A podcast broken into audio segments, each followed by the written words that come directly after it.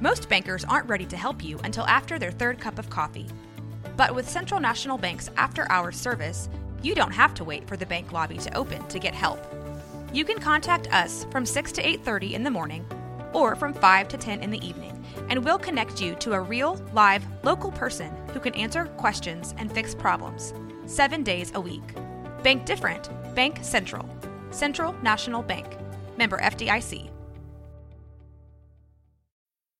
At Kroger, we want our fresh produce to meet your expectations. To make sure a bad apple won't spoil the whole bunch, we do up to a 27 point inspection on our fruits and veggies. We check for things like sunburns and scarring, making sure you only get the crunchiest apples. In fact, only the best produce like juicy pears, zesty oranges, and crisp carrots reach our shelves. Because when it comes to fresh, our higher standards mean fresher produce.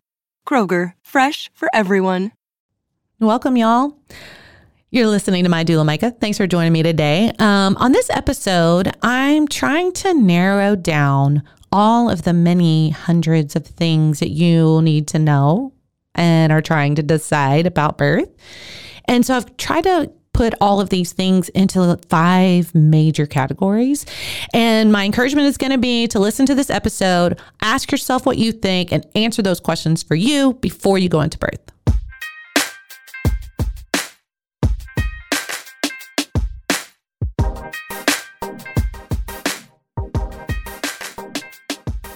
Okay, you guys. So, childbirth, big topic, obviously, right? And I'm going to probably address primarily in this episode people that are going to be having their babies in the hospital. I think this episode's primarily for those people. And I've been asked a lot about, hey, what do you think about um, induction? What do you think about VBACs, hep locks? What do you think about um, intermittent monitoring? I mean, the, y'all, there's just so many things, so many things to talk about and think about and consider. And I have kind of boiled it down to my top five things um, that I think you want to ask yourself and answer for yourself before you go into birth. Now, am I saying that these top five things, once you've thought about it and once you've decided what you want, it has to be that way? No. If you've been listening to my podcast very long, you know that's not what I'm saying because we don't know how baby will respond in birth. We we cannot predict um, birth in the way that it will ultimately go. Okay, so I'm, I'm not saying that. What I'm saying is that you don't want to go in and feeling like there's a hundred decisions you're going to have to make and you're not sure about every single one of them. so I've kind of narrowed it down into like five topics, if you will. And for the most part, most of the things that you will come across or encounter are going to fall into one of these five categories. Okay. So number one, first thing that I think you want to ask yourself and answer for yourself is movement during labor. And that means you moving.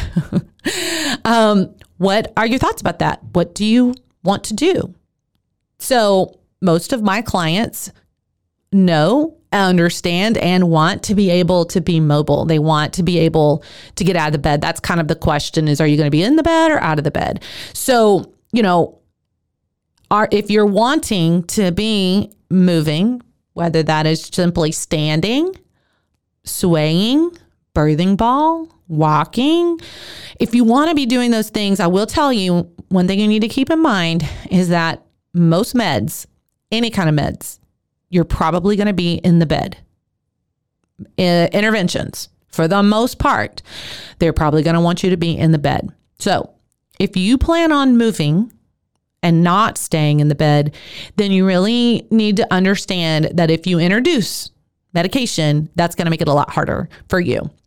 Um, so another, you know, another thing to consider in terms of movement is, hey, do you want to get in the bath if there is a tub available? Uh, do you want to get in the shower? Um, so there's, you know, lots of positions to get in. There's lots of, you know, and some of them are in the bed.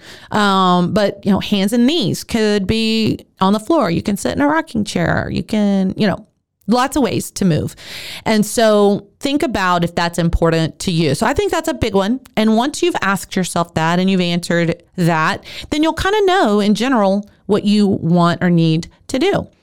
hopefully, um, there's not a major medical reason why you need to stay in the bed. There are a few, but there's not many. So I'm just telling y'all, there's very few reasons why you would need to stay in the bed. Okay, so moving. Second one is your pain management plan. So, uh, a lot of things, in my opinion, kind of fall into this category.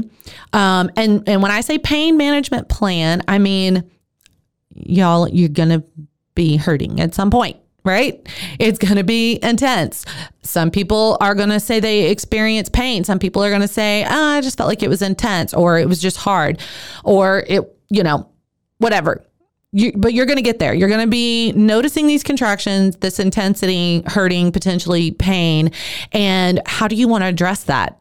And I think if you know beforehand how you initially want to address that, I think that'll be super helpful for you. So if you're not wanting interventions or meds and drugs, then your pain management uh, plan would consist of different positions to get into that are more comfortable and help you relax a little bit more. I have several episodes, and one of them is called Go To Positions. So go back and find that, and, and it lists more in detail kind of my go to positions for my clients. Um, so it would consist of that. Um, massage. So a lot of women benefit from, I mean, it doesn't necessarily have to be hip squeezes or counter pressure squeezes like for back labor, but that's a big one. It could just be a lot of moms like their legs massaged during labor, you know, um, or maybe it's just simply, you know, rubbing the back or uh, stroking the shoulder and the arm. So touch is a big one. Um, it doesn't, like I said, it doesn't have to totally be officially, technically a massage, but touch in some way really does help you guys with that pain management. So that's one to be considering. Breathing, obviously, um, the way that you're breathing helps you relax. The more you relax, the less painful it's going to be. So, you're breathing and breathing correctly and being able to relax while you breathe is huge in terms of your pain management plan. Uh, some people use a TENS machine. That's an option. Um, there are several oils, like natural homeopathic type things that can help with pain. Um, there's hypnosis. A lot of people do that. There, uh, and it's more with the uh, hypnobirthing. Uh, there's classes for that. So if you feel like that's something that you could potentially benefit from, a lot of people talk about how it really does help with the pain. There's pressure points. Um, not necessarily. I mean, yes, it could be. Um, oh, what do you call the needles? Darn it! I should have written it down. Oh at Kroger, we want our fresh produce to meet your expectations.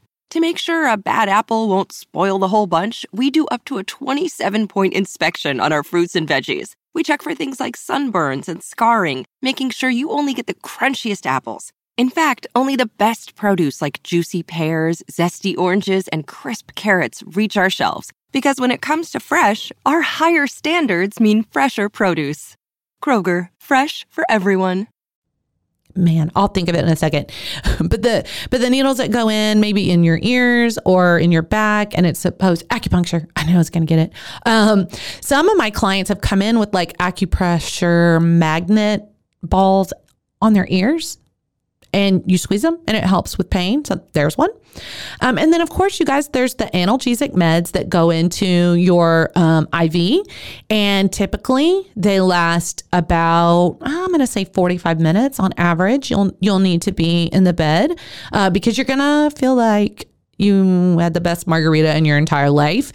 Most of my clients who have um, meds in their system, they kind of, we could literally like push pause in labor and they doze off. Um, they still feel their contractions. They're aware of their contractions. It doesn't make the pain go completely away, but it really makes them manageable. You don't really care. um, so it's a great reset button.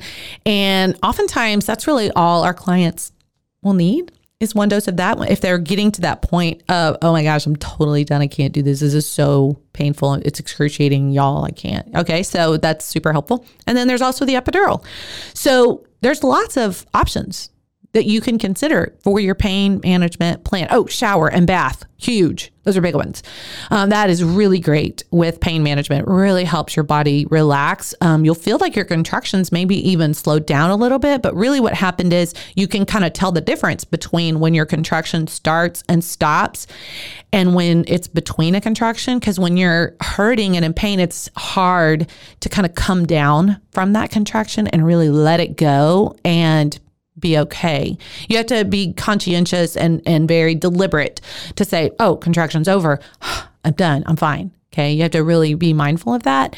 So, what the shower and the bath can do is just kind of separate the contraction from just tension between contractions, if that makes sense. So, bath, shower, huge.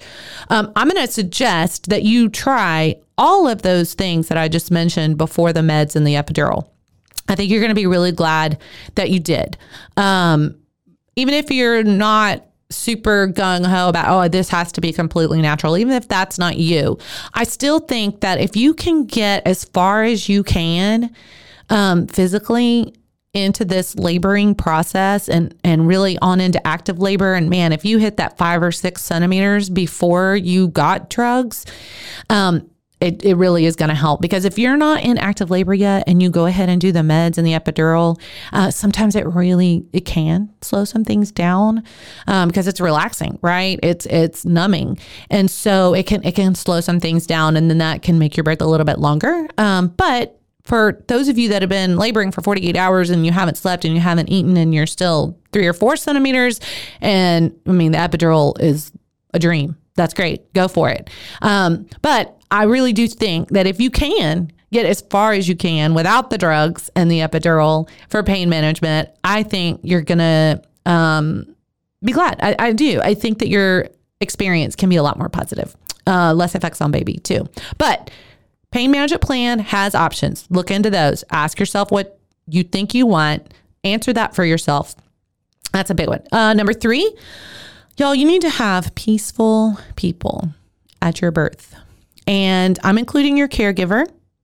If you don't like the vibe of your caregiver and they are causing you to stress and worry, um, and you feel like you're having to fight them for things, please don't wait till you are a few weeks away from having your baby. It is really, really hard to change caregivers at that point. Um, other caregivers don't like to take on pregnant mamas that late in the game. And so you're really making it challenging for yourself. Um, you need to um, start deciding early on in the process if you are gelling with this caregiver because they are going to be caring for you and your baby. And so I think that's important. I, I, really do. And and when you have a peace about your caregiver, you're going to be more relaxed because you're going to trust them. Y'all, this is huge. You really do need to trust your caregiver. And if you don't, I, I think you have a problem. I think you need to do something about it. Um, your family members that could potentially be in attendance, they need to be peaceful people. And if they're not peaceful people in general, then you need to make sure they understand that while they're there, um, they need to not talk. Like you don't want to be worrying about them. They need to be observing. If if you know they're not going to be able to provide peace for you, but for whatever reason they need to be there or you want them to be there, then they need to really understand, nope, you're not interacting. You cause me stress. Take a back seat. Okay. Um, and then I would also say your support person. If you're going to have a doula at your birth and they are not peaceful to you, if they are stressing you out for whatever reason, their ideas or um, their bad experience with that with your particular doctor, or um, you don't feel confident in them for some reason or another. I mean, yeah, your support person, just because they are a support person, doesn't mean that's the right person for you. Okay. So you want peaceful people, people that you trust, feel safe with, and can relax at your birth. Number four, um, I'm calling this one interventions, even though I did mention the pain meds earlier. I put that under the um, pain management plan. And so there's other interventions that don't have anything to do with pain management. Uh, that could be an induction. And y'all, that could be a natural induction or that can be a synthetic induction like uh, Pitocin. Um, go ahead and think about what do I think about induction? What do I think about trying to make my body go into labor and it's not quite ready yet? What do I think about that? And here's the thing. Mm, lots of people have strong opinions about that. I I, don't think you should get induced unless there's a, a genuine medical reason. And we tell our clients that. Um, and, you know, they're going to have caregivers from time to time that want to induce that we don't think that's a medical reason. Um, but at the end of the day, if you're fine with scheduling an induction at 39 weeks, then be fine with scheduling an induction. You know, if you know what the um, what the options are and you know what it what it means to be induced and you know that it could potentially be a failed induction. Um, if you understand all of that and you're okay with that, then again, you're a grown woman. Be okay with it. It's okay if other people aren't okay with it. If you're okay with it, then be okay with it. So think about what do you, what are your thoughts about induction? Um, there's also um, artificial rupture of your membranes, breaking your water or stripping your uh, bag. That's actually two different things. But breaking your water means they literally went in with an instrument and made the bag break open so that all of the fluid comes out and moves out of the way. Most of the time, they're doing that to speed things up or to get baby to descend and help dilate. Um, sometimes it can be the water bag is actually in the way, like you are at nine centimeters and there's no reason why we shouldn't be pushing here in the next few minutes. It's because that bag is so, so, so strong and it's just not breaking. So sometimes it can be beneficial uh, to break the water. But it's important to look into that. What do I think about that? And y'all, there's lots of people, lots of people that they're totally fine with their water being broken. They don't see that as a big deal. Great then if you're cool with it, get it, have it. But make sure you understand why you're getting your water broken. Um, and so kind of look into that and see in general where do you stand. No, I don't want my water broken for just any reason, just because we're going to speed it up and I'm going to see what my body can do. Awesome. That's what you think about it, right? Um, then I mentioned earlier, and not just uh, so meds, there's more meds than just pain relief meds. There's all kinds of meds. I'm not going to list them all, you guys, but all kinds of meds. So, are you okay with them administering medication and drugs to you while you're in labor? You need to, in general, if you're like, no, I really don't want that, then great. Start there in your birth. Okay. If they're offering you some meds, maybe, maybe you threw up and they're like, oh, hey, we have some meds to help with nauseousness. If you already know you don't really want to introduce medication and drugs in labor, then initially say no. No, thank you. You know, it's not a bad thing to throw up in labor. It's, it can be quite common. And if you're not constantly throwing up, like you can't control it, it's awful, then yeah, you probably don't need medication. Um, you might throw up again, but it's it's normal. It's a normal part of the process. So if you already know, mm, not super fired up about being on drugs while I'm in labor, then great. Then you'll know how to initially respond about that, right? And then as time goes on and as you have a conversation with your caregiver and your partner or your support support person and you decide, "Oh, this particular medication will actually be beneficial and I think I'll get something out of it." Go for it, okay? Uh, and episiotomy is another one.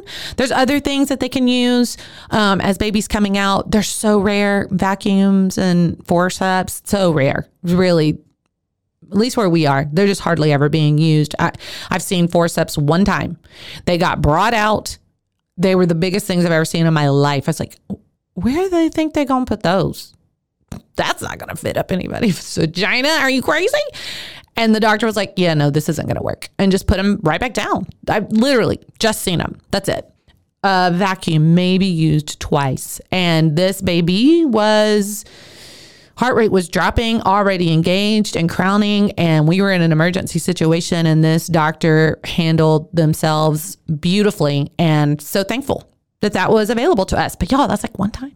So those aren't super co- common. An episiotomy, where we are is not a automatic go to really very much. There's a couple doctors that they automatically will do it because they're pretty old school, but they have found that tearing and repairing the tear is not a lot different than repairing an episiotomy, which is kind of some of the reason why they would do it initially, um, with uh, the reason they used to do it. So here they're not as common, but you get to say, I don't want you to cut me. And we're just going to see what my body does, and I'm okay if I tear. Great. That's great. Um, there's been a, a, couple of times that I've seen uh, where an episiotomy was actually what she needed. It was super helpful. She'd been pushing a long time and it was actually a midwife. She was concerned because she could see where the pressure was about where she was going to tear. And that was going to be very painful, a very hard recovery, and could cause a lot of damage potentially. And so she did an episiotomy in a place that was a little bit safer, and baby came right out, and she was able to spare those body parts. And so I'm thankful that she saw the opportunity to use a tool that could be helpful. And that's that's the thing y'all, you really only want any of these interventions is if it is genuinely going to be beneficial because you're in a situation where the stereotype birth going the way it's supposed to go isn't happening. Okay. So that's really what you need to know. Is this really beneficial or is this just cuz? Make, does it make sense? Hopefully that makes sense. Um, and then number five, um, to me, one of the things you want to ask yourself and answer is after baby is born, what do you envision once your baby's born? Right? Uh, for me, when I was having babies, what I envisioned was baby was being born. As soon as baby was born, they gave baby to me. I'm the one that's worked my ass off for that baby, right? Give me my baby, right? That's what I envisioned. That's what I wanted. And I think a lot of women feel that way and that that's what they want is to be holding their baby. So you need to go into birth expecting, um, desiring that as soon as baby's born, they're going to give you your baby, right? So there's very few reasons, very few, as to why they would not give you your baby when baby is born uh, depending on uh, the birth and how baby responded, swallowing meconium potentially. Um, their heart rate wasn't good, their color and their muscle tone is bad, and and baby needs some extra attention so that baby is okay. It's a it's a medical thing on for baby's behalf, right? Got it. We we want them to take care of baby. Um, that's one reason. To me, that's the really big reason. Or if mom is not doing well for some reason or another, mom is is is crashing. Um, and and really can't even hold baby. So that would be obviously a medical reason, a big reason uh, for that to happen. really, y'all, there's not anything else. I mean, they can wipe birth off baby while baby is on mom. Uh, oh, oh, I know one other one. There was a cord that was super, super, super short, and they tried to put baby up like onto mom's chest, but baby just kind of had to lay really low on her abdomen and was still on mom, kind of, but mom could hardly even reach and hold baby there. I mean, it was the shortest cord I've ever seen. Um, and so, but that's not really a choice. That's just because the cord didn't reach, right? Just wanted to mention that one in case somebody pushes back and goes, no, there's another reason. Y'all, there may be hundreds of other reasons. I'm just giving you my experience. Um, so I believe that you should be able to hold your baby. They can clean baby off, take baby's temperature, suction baby, just like normal kind of suctioning, take, you know, all that stuff while baby's on mom. They can clean mom up, stitch mom up. They can do all of that while mom is holding baby. There are some times when moms are so overwhelmed or the pain from the stitches is so bad or whatever that she's like I need some help. I need someone to to take the baby for me right now. And great. That's fine if that's mom's choice, right? For her partner to hold the baby or for them to just go ahead and assess baby. That's all fine if that's what mom wants. But really, again, I, I just think that baby can be on mom. I also really think that it's okay if you want that baby nurse to just step back a bit um, while baby's on you. If baby's fine, like put the blanket on baby, but I don't need you to clean baby off right away. Um, sometimes they're rubbing baby to get baby to, you know, cry or, you know, they got kind of wet lungs and they're, they're wanting baby to, you know, it, it's more than just crying. They want them to clear their lungs, right? Um, because it's really hard for babies to breastfeed when they're they got all that gunk in there. And so, I mean, it's a good thing. It's a positive thing. But you know, mom can do that. Mom can rub baby, and it doesn't have to be super violent. Oftentimes, if you just kind of tickle their feet, they'll kind of stir a little bit. But that's that's so the caregivers can really see that baby's fine because some babies don't like birth and they're not okay but most babies are fine um, and so again what do you envision once your baby's born? What do you see? What do you want? And that should be your first inclination. That should be what you are expecting and what you're trying for, unless your birth or your baby dictates something else. Okay, I know that those were very um, concentrated to five things, and I did that on purpose because, like I said, there are hundreds of details to be thinking about. And I think most of them kind of fall into one of those five categories. And so think about those things, answer those things for yourself. And I, I think that your experience will go a lot better if you'll take the time to do that. Thank you for listening to My Doula Micah. You can find me on Instagram, Facebook, YouTube at My Doula Micah. We can also get connected at mydoulamicah.com. If you're interested in checking out my book, the link to The Humor in Birth Stories and Insights from a Doula can be found on all of these social platforms. Be sure to share and subscribe. I'll be here next week, so please be sure to join me again. And this podcast was produced by Rogue Media Network.